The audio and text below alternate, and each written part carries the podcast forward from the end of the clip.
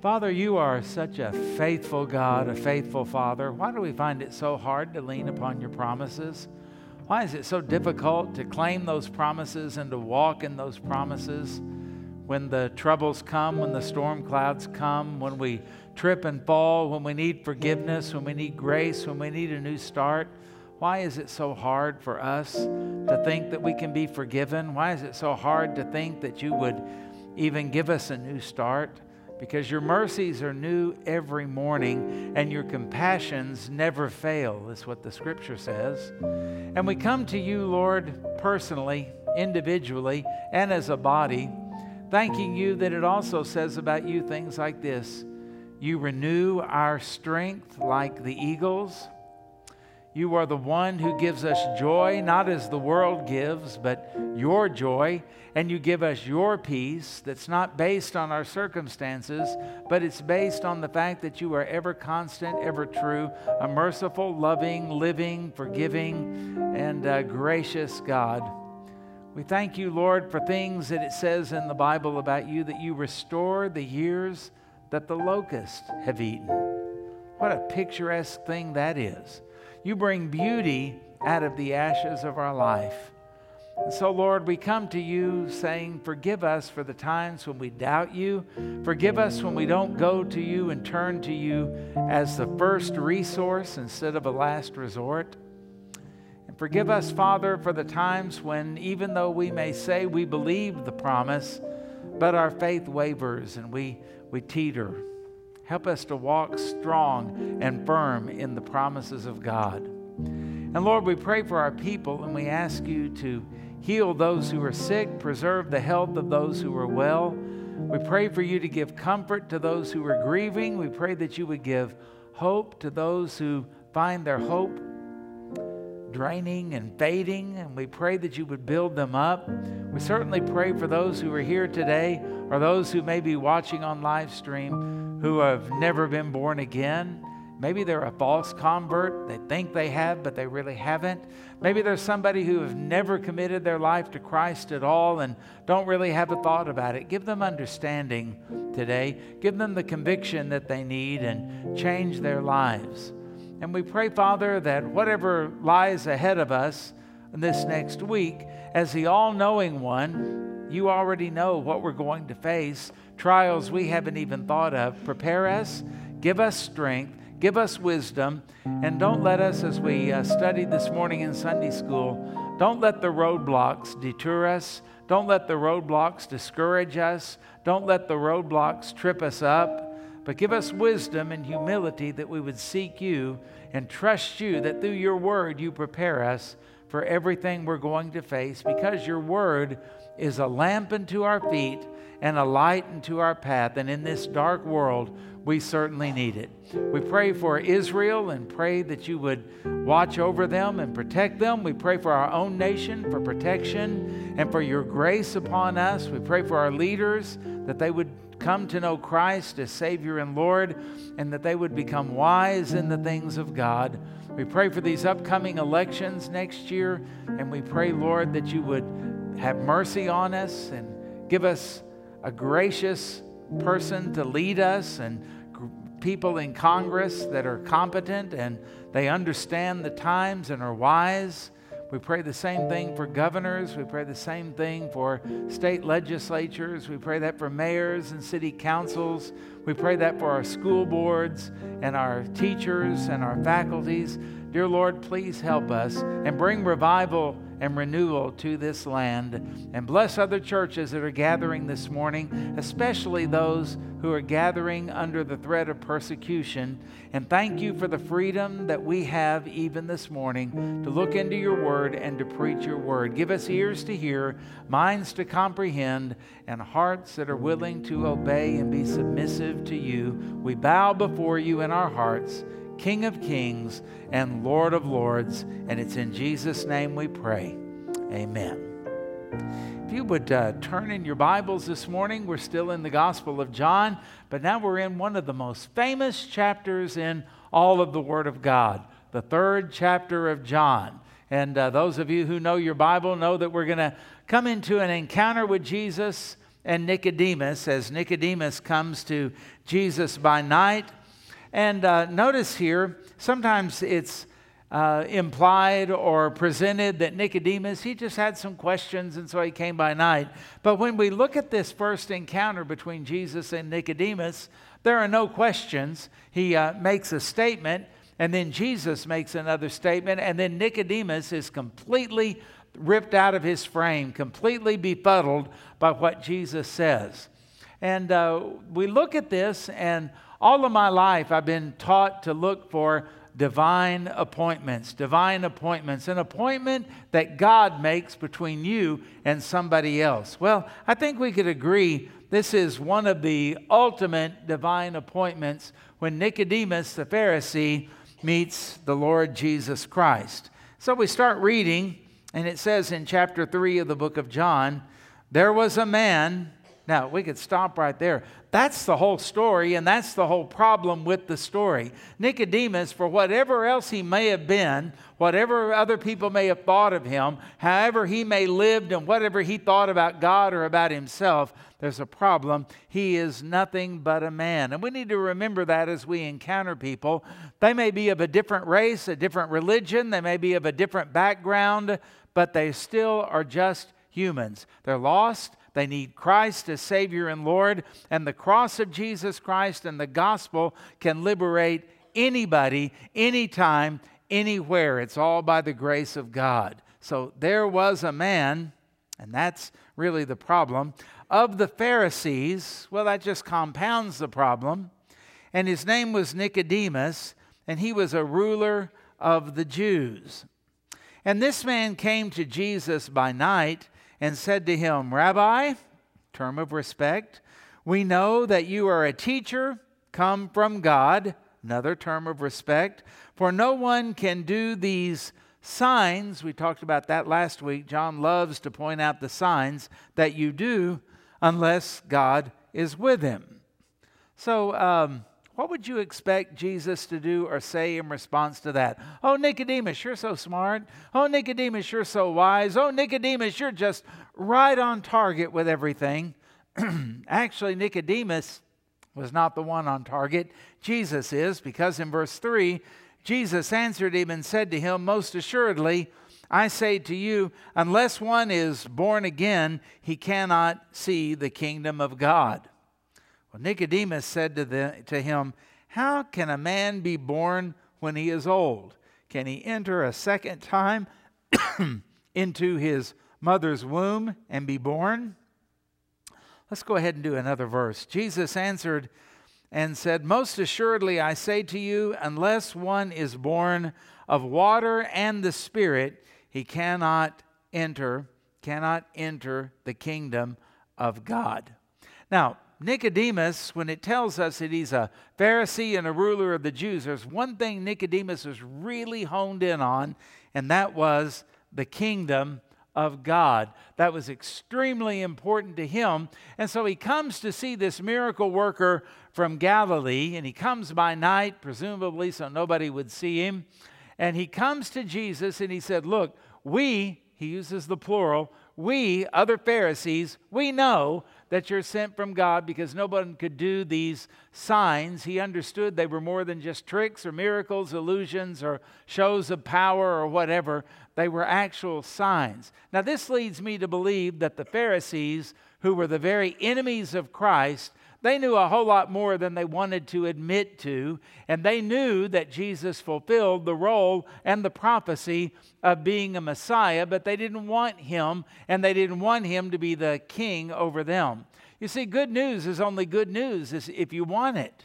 And uh, to them, the coming of Christ was not good news. It was a threat to them, and a threat to their power, a threat to their authority, a threat to their popularity, and all of that. And so they weren't real thrilled about the Lord. But Nicodemus clues us in on that. We know that you are from God, or you couldn't do these signs. Now, it's interesting, too, that the Lord Jesus just plows right into this thing and he mentions the kingdom as he talks about it. If you're not born again, you're never going to see the kingdom. And this messes with Nicodemus's mind. And we can learn from some of these things as we uh, think about divine appointments. How many times do you have a divine appointment every day of the week? An opportunity to share Jesus Christ with somebody else that God has set up, brought you into that person's life at just the right place, at just the right time. And how many times do we walk right past those things? The Bible says in the Revelation, in the uh, second chapter, I believe, to the church at Philadelphia, Jesus said, I have set before you an open door. How many times do we walk right past the open doors? How many times have you, uh, as I have, had an encounter with somebody and you talk with them, it was a friendly exchange, and then maybe as you drive off, you go, oh man, I meant to give them a tract or I meant to talk to them about their soul, or I meant to say something about the Lord, and we didn't take advantage of that opportunity that we have. We have these open doors set before us, and Jesus said to that church that the open doors are opened by me and no one can shut them, and the shut doors are closed by me and no one can open them. We just need to walk with the Lord and take advantage of the opportunities that He gives us. And in this, we uh, see some things that can help us to learn that person, uh, if you've never trusted Christ as your Lord and Savior, that coworker, that family member, that friend, that neighbor who uh, always talks about Jesus and they always talk about the Bible, they always talk about well, what they learned in church or something like that. Uh, they're not sent there just simply to bug you. That's a divine appointment. They're planting seeds in your life of the gospel, or they're watering seeds that have already been planted. And our prayer is that one day there will be a harvest, that you will trust Christ as your Savior and as your Lord, trusting that He paid for your sins completely, totally, and in full, and He did it out of His great love for us. And in this chapter, we will find a little later on one of the most famous verses in all of the Word of God. For God so loved the world that he gave his only begotten Son, that whoever believes in him should not perish, but have eternal life. It's all about Jesus, and Nicodemus is having an encounter with Christ. Now, one day Nicodemus would become a follower of Jesus, even though he was a member of the Sanhedrin. That's what it means when it says he was a ruler of the Jews, the Jewish Supreme Court. And even though he was a Pharisee, we'll talk about that in just a moment, and yet he's going to come to know Christ. He's even there present when they take Jesus' body down from the cross, and he helps Joseph of Arimathea as they take Jesus and lay him into the tomb. Nicodemus, if I remember correctly, brings the spices that they're going to use for uh, his the Lord's burial. So something happens, but at this point, Nicodemus, even though he is a well-educated person, even though he is a uh, follower to the minutia of the law that had been given, he didn't understand the most basic thing. He thought that righteousness is what you put on the outside. He thought righteousness was something that you wore. He thought righteousness is something that other people could see and they could praise you and affirm your righteousness. Look how detailed, look how they are following the law to the letter. He thought it was that. And Jesus is confronting him here, saying that your righteousness has to be an internal thing. You've got to have your nature changed. You can't be just a man, you've got to be born again. And it's a spiritual change that has to take place. And that indeed is why Jesus came to earth so that we could have that inward change when we trust Him as our Savior and Lord. And by the way, to trust Him is not just adding Him on to your life, it is when you surrender your life and die to self, and then He takes up residence in you, controlling your life as your Master, your Lord, and your King. And He's promised that people do that will be saved. They will see the kingdom of God and live in the kingdom of God. Now, when we talk about these divine appointments, God set this whole thing up. This was not Nicodemus' decision, and it was something that God had arranged and God put in Nicodemus' heart, and he brings them together at the right time, at the right place, and in the right situation, just as he does us with other people. We need to be ready for them. Well, sometimes I think that I had a misconception about divine appointments. I used to think that divine appointments meant easy, that they were natural, that they were organic. We meet somebody at a soccer field and talk about our kids, or we uh, meet another grandparent, we talk about our grandkids, or somebody who's interested in the same football team that we are, and we talk about the game and those kind of things. But I want you to think about this Nicodemus and Jesus, could you get any two people that would be more like oil and water? The Pharisees were always critical of Jesus. The Pharisees were enemies of the Lord Jesus. The Pharisees would do everything they can to discredit Jesus, to mock Jesus, and to draw people away from him. And yet it's a Pharisee that meets with the Son of God, and look what happens. So, point number one think about this divine appointments. Uh, these are things that are set up by God, but they're not always organic or natural. It could be a Pharisee coming by night to meet with the righteous Son of God, and wow, what a what a meeting, and what a change, and what a uh, we would expect an explosion, we would expect an argument, we would expect heat, and we would expect tempers to flare, and those type of things. But it says there was a man and he was of the Pharisees. And if you understand a little bit about the Pharisees, that this man was uh, uh, a ruler of the Jews and a Pharisee, those are two separate things. Ruler of the Jews, sitting on the Jewish Supreme Court, the Sanhedrin, but the Pharisee seems to be the, the bigger thing. Now, when we uh, want to know who Pharisees are, we don't find them in the Old Testament. That's what's interesting to me. You don't find uh, a Pharisee by that name in any of the books previous to the coming of the Lord Jesus Christ. But they are very, very prominent in Matthew, Mark, Luke, and John in the book of Acts. In these stories that are told, the Pharisees are very prominent. Where'd they come from? Who in the world are they? Well, here's some things for you to think about. Uh, they were the ones who called themselves the separate ones. We are separate. We are different. And with that was an aura of pride and superiority and pointing fingers at others and looking down on other people. And again, as we've made reference to so many times, Jesus tells the story of a Pharisee and a tax collector whom the Jews hated because they were in collusion with Rome. And the Pharisee is standing in there and he goes, I thank you, God, that I'm not like other people, especially like him. And that was kind of their attitude toward everything. And they tried to pull that kind of stuff on Jesus. And time after time after time after time, he made them actually look foolish with his answers and uh, showed himself to be far superior to them. Now, while they were separate, let's make sure we understand they were not isolationists. They didn't live in a monastery, they were not out in the desert like John the Baptist was. These are people who lived in the cities and they lived in the villages and in the towns.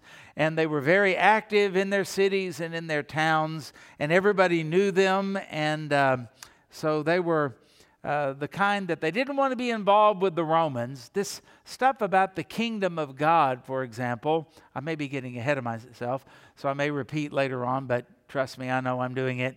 But they didn't even want uh, Gentile dust in their land. And so when Roman soldiers would march into the land, the Pharisees had the idea that the Messiah will never come as long as that Gentile dust from their feet, the Gentile dust that comes from them marching through and conquering other lands, when that comes to the Holy Land, it defiles us and it defiles our land, and Messiah will not come and bring his kingdom. No wonder they were astonished when, in the midst of Roman occupation, John the Baptist at the Jordan River starts baptizing people and telling everybody that they needed to repent because the kingdom of God was at hand. That was unthinkable to them. Messiah would never come to a place that was defiled because they lived their lives trying to stay away from anything and anyone that was defiled, thinking that would make them holy.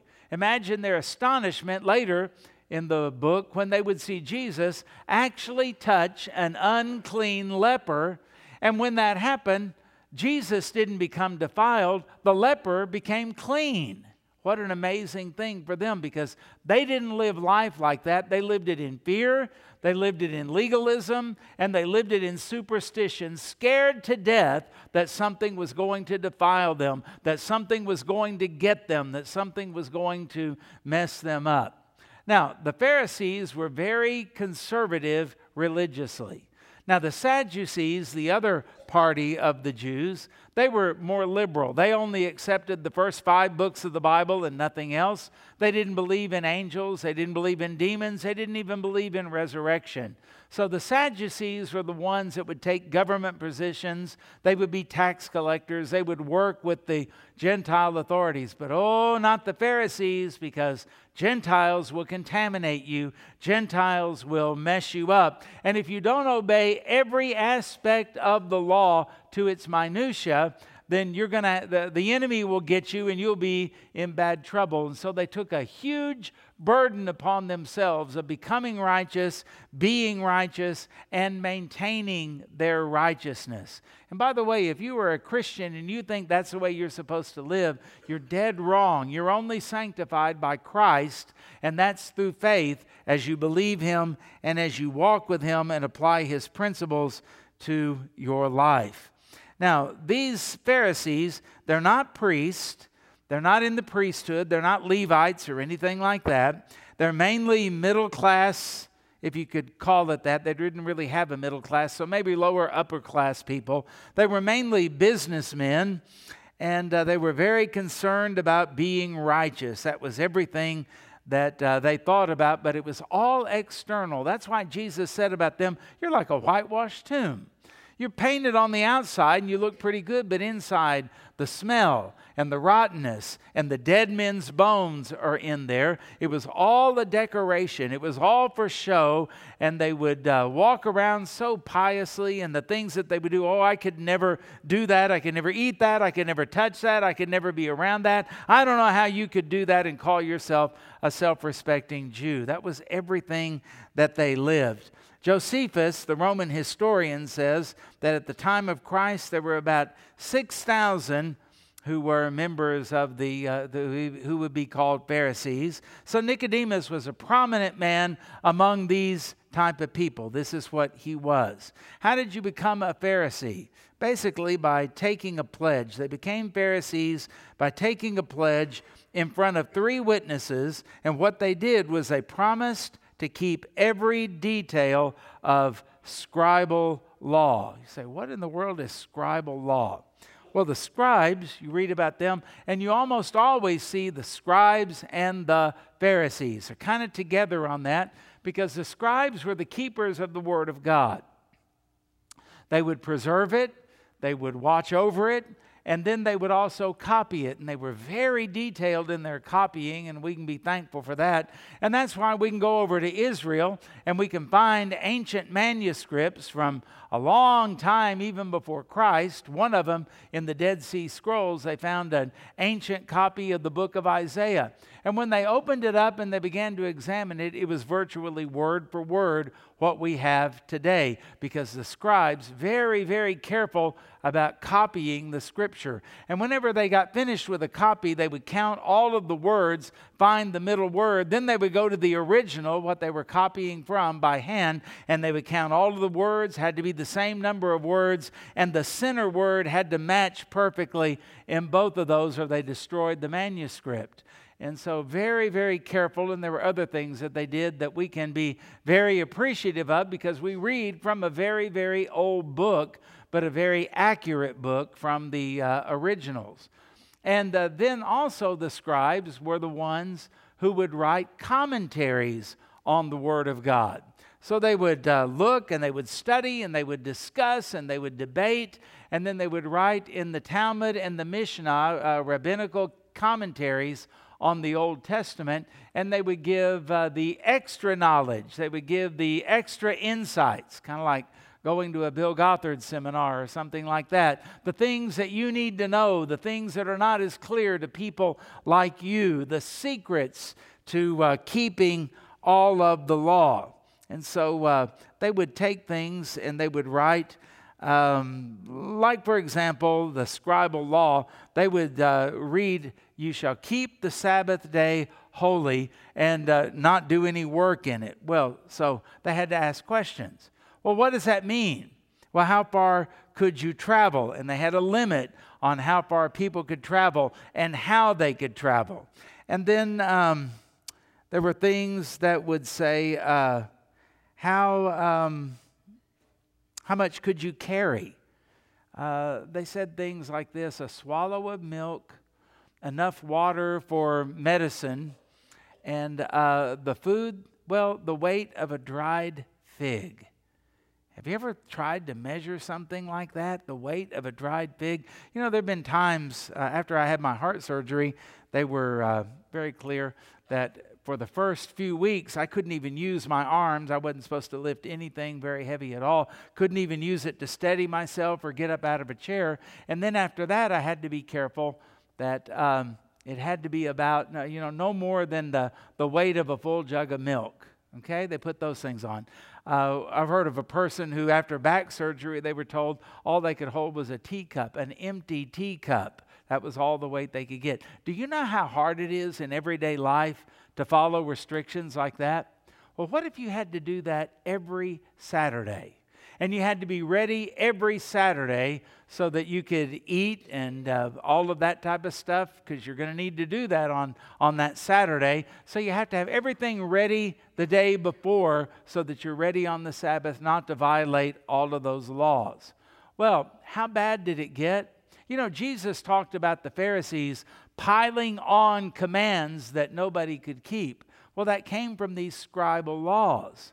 Did you know that the scribes came up, are you ready for this? In their commentary with 24 chapters defining what work could and couldn't be done on the Sabbath.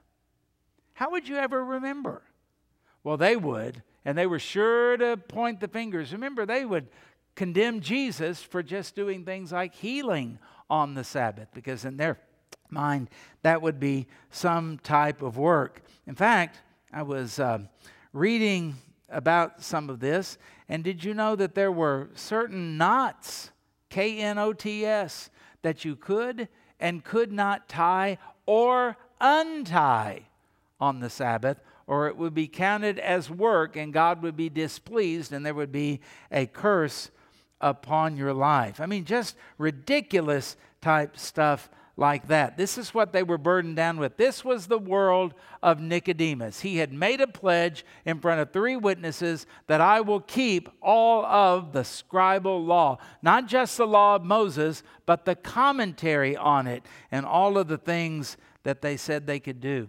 In fact, it was said that uh, uh, in um, the things they did on the Sabbath, a woman could tie her bonnet and uh, she could also tie the, uh, the string that was around her, uh, a girdle or belt that she would wear. And so getting water was a problem because you had to tie a knot on the bucket to lower it down, and tying a knot was work. And so some of the Jews, this is how they would try to think, if they could use a woman's girdle to tie to the bucket to put it down in the well, then it wouldn't be considered work. In other words, what were they doing? always looking for loopholes, always looking for a way out. And what were the Pharisees doing? Always looking to catch them in those loopholes, looking for a reason to condemn other people and to build themselves up. We are the Hasidim, we are the holy ones, we are the separate ones. We're not like you people, you people who are defiled and sinful. Well, that sets up a showdown between them and Jesus because Jesus is going along with what John the Baptist had preached earlier and uh, saying that it's got to be righteousness that comes from the inside, from the heart. You've got to be changed, and it's not by your rituals or your law keeping that anything's going to be changed. Whether you tie a knot or not on the Sabbath, whether you take too much water or not enough water on the Sabbath, does not change your heart. It'll make you angry, resentful, but it won't change your heart and it won't please God.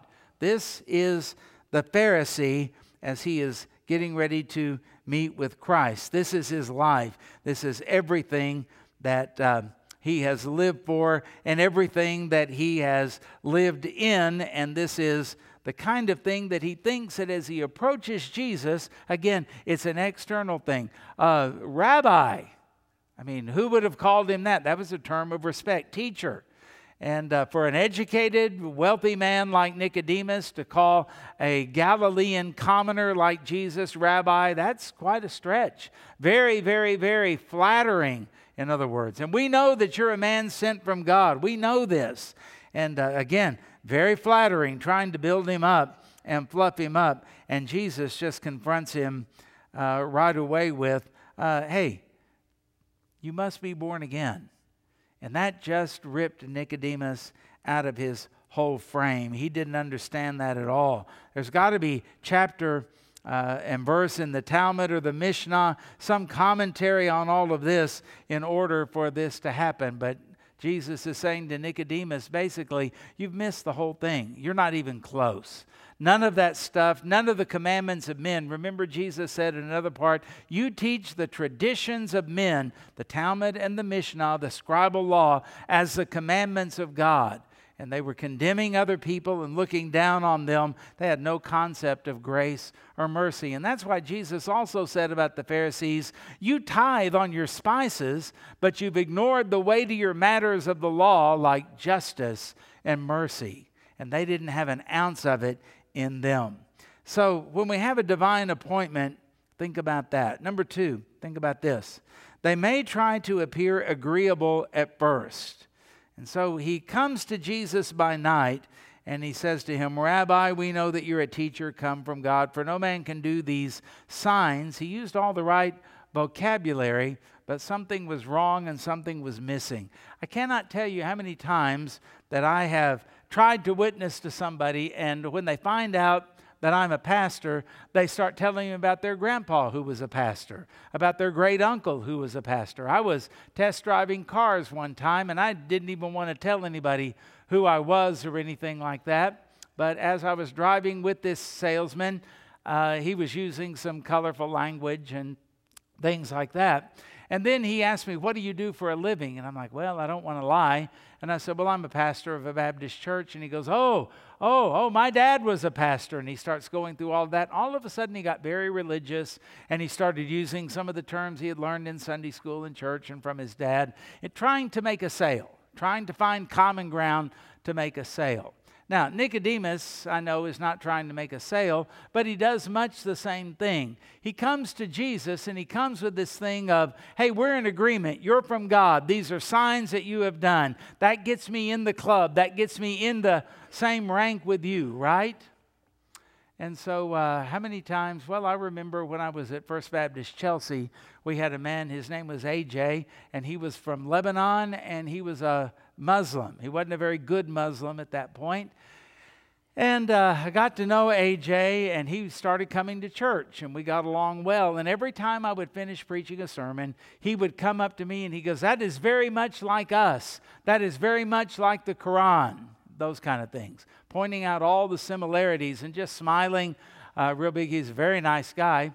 And uh, I remember there was one time our ladies were having a mission study on the Middle East, and they were talking about Southern Baptist work in the Middle East. And I said to uh, one of the ladies, Why don't you have A.J. Alam, since his wife goes to church here, and, and we baptized her and her son, um, why don't you have him cook a meal?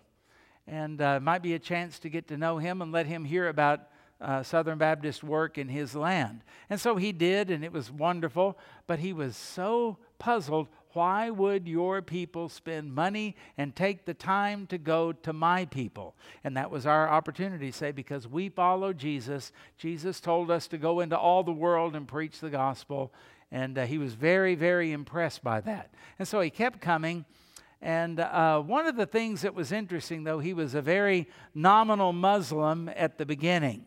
But when we baptized his wife and his son, all of a sudden he wanted to come to our church to see what they were doing.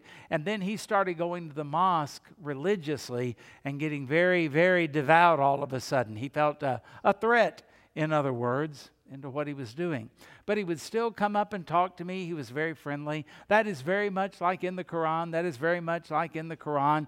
In fact, um, I even made a deal with him one time. I said, if you can get me a Quran in English and I can get you a New Testament in your language, would you read it? And he said, yes. And so uh, we did that. And uh, there's some interesting things in the Quran that are uh, very strange to us. And um, so he came up to me one time and he was saying the same thing. This is very much like what we do, very much like what the Quran teaches and everything. And I said, You're right, AJ, except for one thing. And this is when I felt the liberty to say it. I said, AJ, is Jesus God? And he said, No! And walked out. That was the last time I ever talked to him. All of that time of that agreement was what? Well, superficial. It was trying to find common ground that wasn't really there because the main issue is Jesus is Lord. Jesus is God. Jesus is the ultimate and only sacrifice for our sin. And at that, the commonality ended. Do you see that in here? Nicodemus is coming up to Jesus. They've obviously never met before. But Jesus knows something about Nicodemus that Nicodemus doesn't know about Jesus. Jesus can see, as we saw a few verses up, he can see into the heart. He knows what's into the heart of man, and so he got to the heart of the matter. And so, what does he do? In spite of the flattery, in spite of everything that's coming up, Jesus stayed targeted on the real issue. Have you ever had a time where you're talking to somebody and you can talk about church and you have a church, they have a church, or a church background, and that's as far as it goes? That's not really witnessing. Sometimes we can talk about things that might be religious, they might even be good things and proper things to talk about with another believer, but they're not going to get a lost person saved. And you'll notice here that after all of this that comes up, and Jesus talking, uh, pardon me, Nicodemus saying all these things, seeking approval, finding common ground, and all of the we knows, and that you're a teacher come from God, and nobody can do this except that God is with him, and those kind of things. The truth of the matter is, humanity is the only thing they had in common. And even that was different because Nicodemus was a sinful human and Jesus was a righteous human being. And that's really as far as it all went. And so we get to the third part of this, and we notice how Jesus, kind of like a we might say a bull in a china closet. Man, he didn't use any finesse. He didn't transition. He wasn't very smooth. Nicodemus says, We know that no one can do these things except they be from God. What was he expecting? Blessed art thou, or something like that? You know what he got? Unless you are born again, you cannot see the kingdom of God. Jesus knew that everything Nicodemus did, even to the commentaries on the Old Testament law that was so minute and uh, so detailed on everything that the only reason Nicodemus would even attempt to keep those, most of the people didn't even try, but he was trying because he wanted desperately to see the kingdom of God. And that was basically Jesus telling him, you're mistaken. You're wrong. You are sinfully pursuing all of this for your own benefit, for your own glory, and you're missing the whole point of everything that God has done and God is doing. Unless you are born again, you're not even going to see the kingdom of God. Well, that would have been quite a shock to this person because Nicodemus was the kind of man that he expected people to say, If anybody makes it into the kingdom, you will, Nicodemus. Look at you and look at all the things you do. Look how careful you are. Look how detailed you are. Look how zealous you are. Look how you are so devoted to all of this. And Jesus said, If you're not born again, even you are not going to make it. And it reminds me of those people in Matthew chapter 7 that stand before the Lord after their death and they say, Lord, Lord, did we not prophesy in your name? Did we not do miracles in your name? Did we not cast out demons in your name? And what does the Lord say to them in that situation? Depart from me. I never knew you. This is a one way thing. You were doing it your way for your glory, and you were doing it in your strength and in your power, and it was all tainted and contaminated and spoiled by your sin. You never dealt with your sin because there's only one way to do that, and that is by the grace of God and through faith in the Lord Jesus Christ only, not in anything that you do, not in anything that I do. So you see the clash that has come up here, and you see how this is not a normal and natural thing as we amplify on all of this. So Jesus said, Most assuredly, He's putting an amen on it. I say to you, unless you are born again, you cannot, notice that, cannot see the kingdom of God. There was no question about it here. And so the Pharisees, that would be very offensive to a person like Nicodemus because they're trying their best to be devout, they're trying their best to uh, gain entrance into the kingdom of God. But Jesus said, no, it's got to be something internally that takes place in you. And then, just like now, I would say to each one of you, you must be born again. There's no other way, there's no other option. And then the last thing, when we have these divine appointments, expect misunderstanding. Nicodemus said to him, What are you talking about? How in the world can you be born a second time when you're old? Do you enter again into your mother's womb? What are you talking about? This is foolish kind of talk. Well, he didn't understand. The Bible says in Matthew chapter 22, pardon me.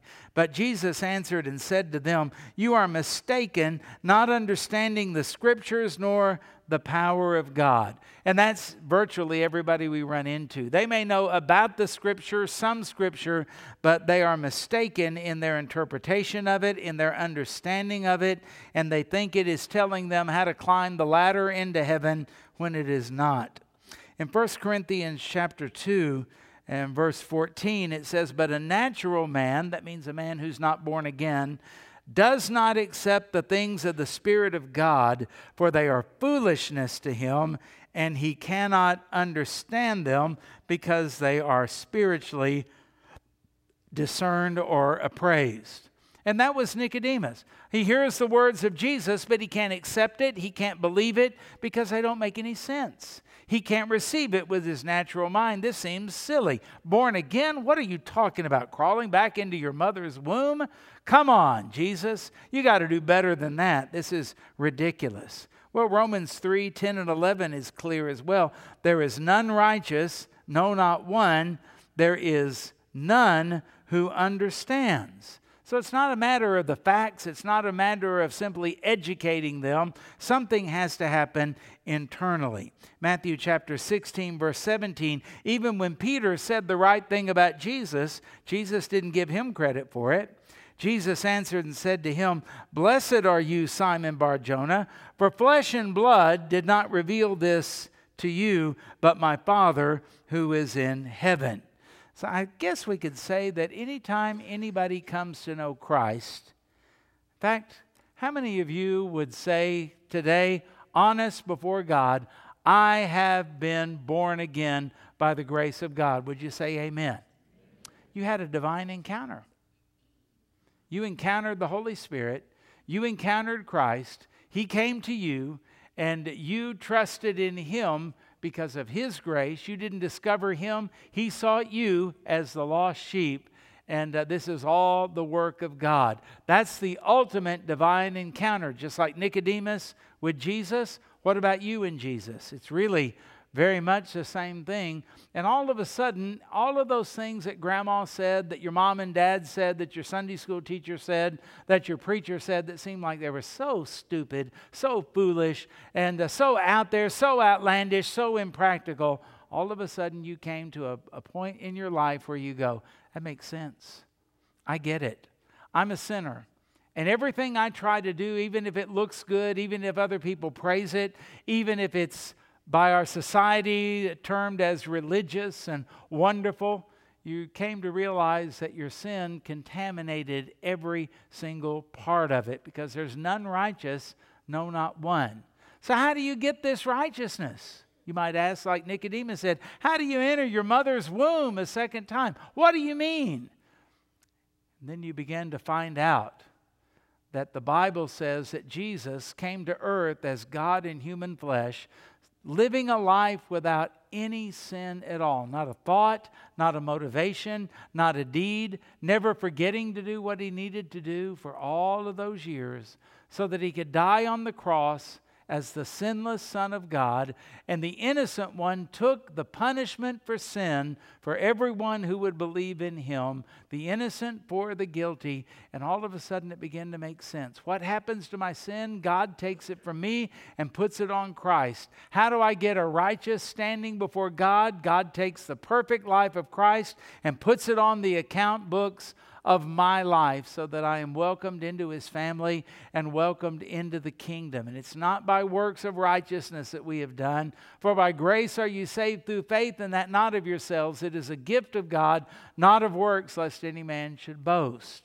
For we are his workmanship created in Christ Jesus unto good works. The works come because we have been saved, not in order to get saved. And all of a sudden that made sense all of a sudden you realize there's a God in heaven who sent his son to die for you, to pay for your sins, and that's all the hope you have. That's the only hope you have, but it is the hope that you have because it is sufficient. God accepts the sacrifice of Christ uh, on your behalf, and you don't have to go to hell, and you can see the kingdom of God because of what Christ has done, not because of what you have done. And this is where the rub hit for Nicodemus. Now, eventually he understood that, but this was a divine encounter. And I'll just say to you, you can pursue intellectual excellence.